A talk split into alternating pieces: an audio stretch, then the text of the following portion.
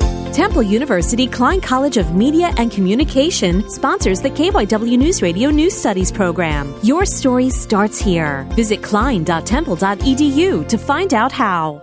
Woodbury High School started a new academic program this year called Woodbury One, a daily free class period. which is composed of like an advisory period and the lunch period. Principal Dr. Jason Vividelli went on to describe the goal of the switch. It's to enable you to kind of make some choices in your own learning. If you need help with Spanish, you can go to your Spanish teacher and get help. Senior Jason Carr likes the schedule change. It can be very beneficial. With that time, I can work on stuff that needs to be done. Caitlin McGeehan, Woodbury High School.